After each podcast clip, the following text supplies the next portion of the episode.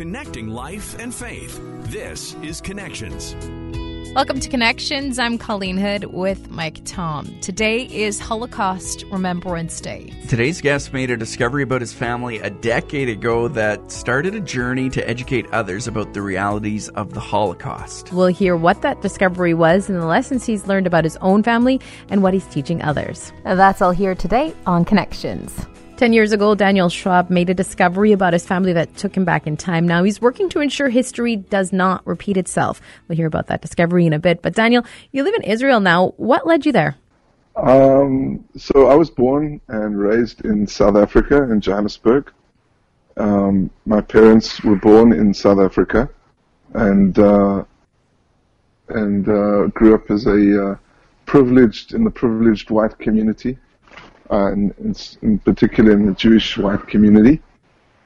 Um, briefly, uh, know, just keep it very short, I uh, moved to Israel um, when I was around 20 years old. Um, it's already 25 years ago, so I'm, ra- I'm now 45. Uh, 40, sorry, I'll be 44 uh, in September. um, and um, you know, married with uh, seven children. My eldest is 20. My youngest is six. I have uh, my eldest is a boy, and I have six girls. Oh wow! wow. you and the boy are outnumbered a little bit. yeah, yeah. Uh, so we we could go on forever. We, I could talk for ages about each child, but I'll I'll keep it brief. Um, so uh, yeah, um, I'm a, a, for the last 20 years or so, I've been in various businesses. Uh, some of the initially I was employed, and for the last 15 years I've been an entrepreneur and uh, owned and sold businesses and uh, provided consulting work, and and, and uh, now I have a, a startup company. Uh, that I'm building. It's all most of the work that I've done is in the renewable energy uh, field. So cool. I've been very dedicated to renewable energy for a long time. Um, and uh, yeah, I've had uh, good times. I've had difficult times, but uh, always positive. And it's been it's the last uh, couple of months have been very busy for us as well. So uh, this is a very much a voluntary uh, activity that I do on the topic of Holocaust. Um, I discovered my gr- grandfather's letter collection on a trip back to South Africa. Um, I was doing business in South Africa at the time, and uh, always being aware of the um, sort of in the background, having never met my grandfather. He died. He was killed by in a car accident, uh, hit and run before I was born. Uh, so I was born in '75. He was killed in 1970. So um, the only sort of connection I had to my grandfather was this uh, family tree that hung on, in my parents' uh, house, and uh, this letter collection which stayed uh, wrapped up and closed for 40 years since he died. So and no one ever opened it. How did you find them then? Did everybody know they were there and everybody just decide not to open them, or did you stumble across them randomly one day?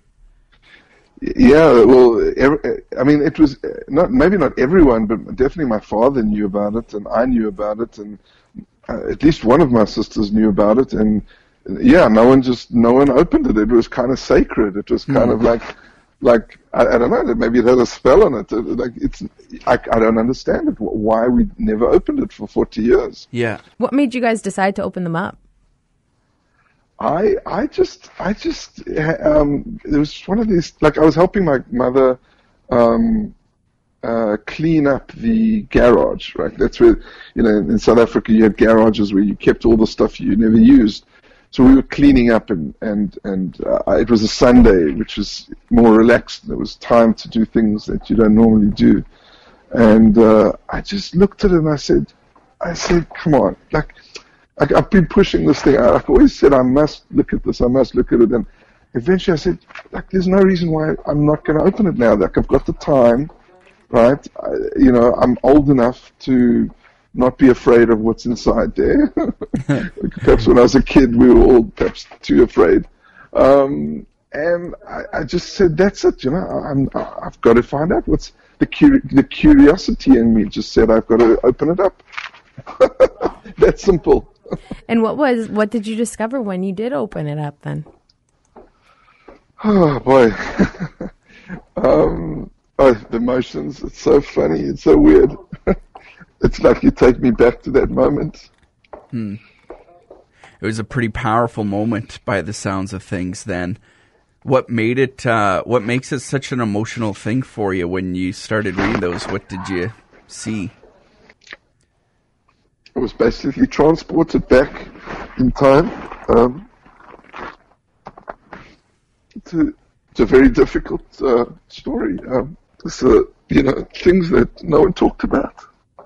And it was it was very difficult. You you you realized that you had an uncle and you had a or a great great uncle and you had you had great grandparents and and these people just never existed in our lives. And then suddenly you discover that that they existed and in such a r- real and vivid way.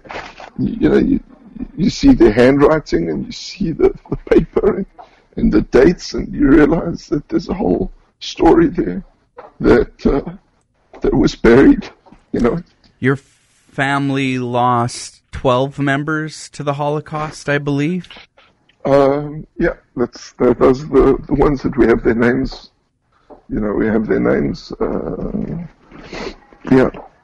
Mm-hmm. And your your grandfather survived the Holocaust, though. Yeah, yeah, he did. He um, he uh, he left when when he was 21, uh, very early actually in 1934. So, so he didn't actually, you know, go through the death camps or anything like that. Um, but he, uh, he, uh, he went through a lot of, uh, you know, mental, mental pain, trying to get his parents and his brother. His, he had a little brother who was 10 years younger than him, who was, uh, eventually, eventually was taken to, uh, the death camps and, uh, and you know he he, he in, in the letters you you you you get this dialogue between him and his his father uh, about you know what's going on in, in, in, Germany leading up to the war and you know uh, uh all the things that they did to the family. They took away their possessions. They took away their livelihood. They uh, confiscated uh, everything. And until you know their their their, their basic humanity was was almost you know stripped away from them, and uh, and and then then then after the war, my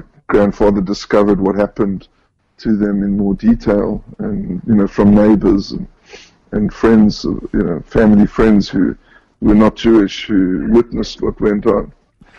Um, so yeah, I mean, my grandfather is kind of in this weird category of people who who are not really the classic survivor who never mm. actually went to the camps. Yeah. And yet, and yet they, you know, they had to deal with all of this uh, alone. You know, they had to, they had to carry on living. They had to, you know, come stay, keep their wits about them, and and, and survive despite uh, being ripped of, of every of of their whole family. So so, had your grandfather told you, um, like his grandchildren, or maybe your parents and and um, your aunts and uncles, had, had, they talked about the stories, or it wasn't really until you found the letters all this really came to light? no, my dad, my dad was you know brought up uh, uh, without any knowledge of what happened. Wow. I mean, there was kind of like, okay, you know, you, you know, it was kind of no, it was just never spoken about. I mean, hmm. my grandfather changed his name from Rudolf to Ralph. And he he spoke perfect English. He he kind of wiped away the German as much as possible, and uh, yeah, he didn't talk about it at all. And he was very strict, and he was very he was a you know he was a very tough guy. Um, and and uh, he, he he he sent my dad to a Roman Catholic boarding school at the age of nine years old. So, oh, really? You know, yeah. so it stopped at so, it stopped at your grandfather then. Yeah, yeah. So that was um, my dad knew knew nothing. So when we discovered the letters, he he he learned about his father through the letters, like wow. like the emotion that that he his father expressed in the letters was something new to him. It wasn't the same person. It was a different person. Hmm. So you found these letters, and you've now started something called the Holocaust Social Media uh, Project. Tell us about this project, what it is, and what you're doing. Yeah, so uh, I mean, I guess it's the easiest thing for me to do while still having a family and, and work. Um, I, I, you know, whenever I've got some spare time, which sometimes is zero, but when I do, and I've, when I've got the mental strength to do it, I, uh, you know, I try and, uh, you know, go and speak to groups. Um, I advertise, uh, um, you know, stories about the Holocaust and and uh, people's personal ex- experiences, and um, also especially you know trying to uh, uh, put a, a, focus on the issue of you know uh, what the current generation should be doing. You know, the younger generation. I try and focus on to- those topics, um, and and uh, you know we've we've put together a book. So a, a book was commissioned based on the letters. Uh, an exhibition also that was started in Cape Town in the South African Jewish Museum, and now uh, it's show, been shown in Sydney, Australia, in, in Israel, um, Joburg, Cape, uh, Cape Town, Joburg, Durban. Uh, now in, in, in Germany, it, it, uh, it, was shown. Also, it has a, a, documentary. It has like a 15 minute uh, movie that comes with it. Um, and so, and I, and I, whenever I've got time, I'm trying to get that into that that uh, that uh, documentation and the story into the schools and uh, you know various social groups to educate people on on the of the dangers of uh, prejudice, the dangers of anti-Semitism, and uh, all the, uh, the, especially the build-up of the Holocaust. You know, it wasn't yeah. just about the death camps. You know, my story is so personal and uh, but I don't talk about the death the death camps. I don't talk about you know. In fact, there was I don't talk at all about 1939 to 45. I talk about a, a normal family who who who had uh, 14 generations in Germany, whose great you know my great grandfather won a, a, Medal of Honor in the German uh, army. He was very proud German. He was a, uh, a contributed to society and and yet even that kind of person was uh, the next day was the enemy of the state. So you know, I try and you know raise awareness of you know what can happen if one um, allows certain ideologies and uh, ways of thinking to to germinate. It, it, it really, you know, we see it happening even today with uh, genocides around the world. So um, in my small way, I'm trying to get that story out. And um, I guess I've got a big ambition. I'd love to, you know, have more resources to be able to, you know, dedicate more time to it and uh, and to work with others and collaborate with other organizations. So we uh, we collaborated in Australia with B'nai B'rith, which oh, is yeah. a big um, refugee group of, of it's a 150 year old organization. Yeah. Um, and uh, they they're all over the world. So we collaborated with Australia in Australia, and, and you know, to, just yesterday the book received an award, in, uh, the Jewish Book Award in in Britain. Oh, so, congratulations! Yeah, there's there's uh, I think that hopefully this is an example of one person or one family doing their little bit to contribute to you know prevention of uh, of of another kind of disaster like this happening again. From from those who have read the book or seen the exhibit and seen the letters, what has the feedback been like? Been been like from those people? Feedback, well, it, it's you know some have, have really been re- uh, deeply affected by it. Um, you know, it, it really did touch them in a way that um, that perhaps a, a, more sort of broader book about the Holocaust might have.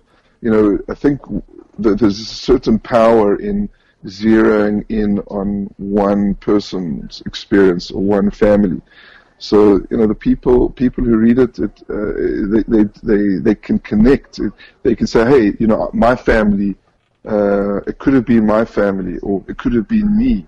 you know, and so they relate to it in a very personal way, and I think that. Um, you know that that that gives uh, gives them perhaps motivation to to also you know raise up and, and say hey you know what we've got to you know educate the next generation. I mean uh, uh you know the the awareness of the Holocaust, despite a lot of people's great efforts, uh, awareness of Holocaust in the general population is very low. Uh, you know, people might be surprised to know that, but you know they do surveys on university campuses and and and I think more than fifty percent of uh, university campus students don't even know who Hitler was. Yeah, know? it's very wow. bizarre how much knowledge is lacking now in that regard. I guess for us, we're just a generation or two removed from it, right? But as time goes on, mm-hmm. it's talked about less and less. You mentioned mm-hmm. um, you're hoping to expand the exhibit, get it to more places and stuff. So somebody's listening. Mm-hmm. How do we get you to Canada?